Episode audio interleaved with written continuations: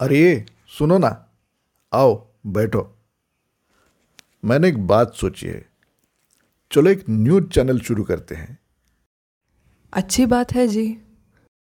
लोगों तक खबरें पहुंचाना उनके लिए आवाज़ उठाना एक नेक काम है। लोगों में क्या हुआ? ऐसे क्यों देख रहे हो? पागल हो गए हैं आप? दिमाग ठिकाने है आपका? क्यों? क्या हुआ?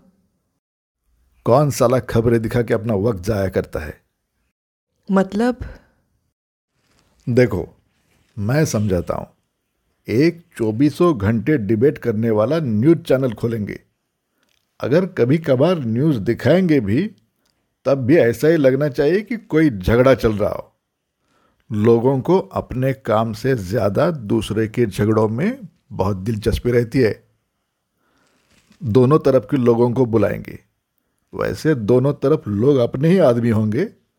मैंने पैटर्न भी सोच के रखा है। क्या पैटर्न है? एक तरफ़ होंगे इस धर्म के दो लोग उसमें से एक अपने ही लोगों के खिलाफ बोलेगा। दूसरी तरफ़ होंगे उस धर्म के चार लोग उसमें से एक अपने लोगों के खिलाफ बोलेगा। एकदम सच दिखना चाहिए है कि नहीं? फिर क्या होगा? फिर एक कुत्ता पालेंगे। या फिर मैं ही कुत्ता बन जाता हूँ और तुम बन जाना बिल्ली। जब मैं ज़ोर से भौंकूँगा, तब तुम्हें कुर्सी पे बिल्कुल दुबक के बैठना है। एकदम चुपचाप।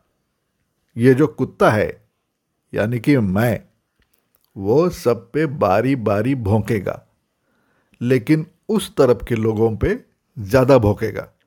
Full time pass. फिर वो कुत्ता बेवजह कैमरे पे भी भौंकेगा। और कभी कभी तो इतना पागल हो जाएगा कि खुद पे भी भौंकेगा। एकदम मज़ा आ जाएगा देखना। फिर? रोज़गार का निर्माण होगा। रोज़गार? सुनो तुम समझ नहीं रहे। लोग डिबेट देखने के लिए होटल से खाना मंगवाएँगे तो होटल का धंधा बरकत में आएगा। ये जो फ़ूड डिलीवरी वाले होते हैं ना वो भी खुश। लोग सोफे पे आराम से बैठकर एक हाथ में चिकन लेग पीस और दूसरे हाथ में विस्की का गिलास लेके बड़े चाव से ये डिबेट देखेंगे। इससे अच्छा ऑर्गेजम कहाँ मिलेगा? क्या बोले? इससे अच्छा क्या मिलेगा?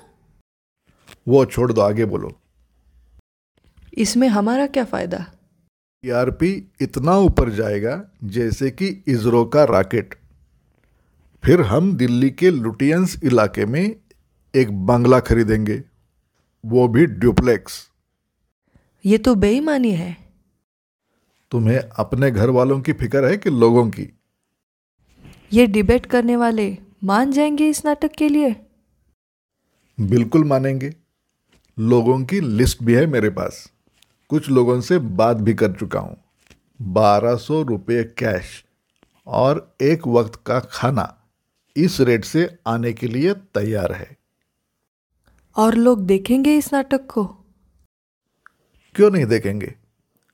हमारे मुल्क में अगर कहीं जेसीबी खुदाई कर रहा हो तो भी 20-50 लोग ऐसे ही जमा होते हैं। और ये तो है झगड़े वाली बात फुल मार्केट। लेकिन यह नाटक किसी के समझ में नहीं आएगा। खैर आएगा सबके समझ में आएगा सिवा पब्लिक के। आपका ये चैनल आपको मुबारक। मुझे थोड़ा दूसरा काम है मैं जाती हूँ। देखो कर दी ना छोटी बात। यहाँ देखो दो कौड़ी के मच्छरों ने अरबों रुपए कमा लिए। आप बैठो ठेले पे मूंगफली बेचते। आप जैसे मेरे हर काम में टांग अड़ाने वाली औरत की वजह से मेरा चैनल तो खुलने से पहले ही बंद हो जाएगा।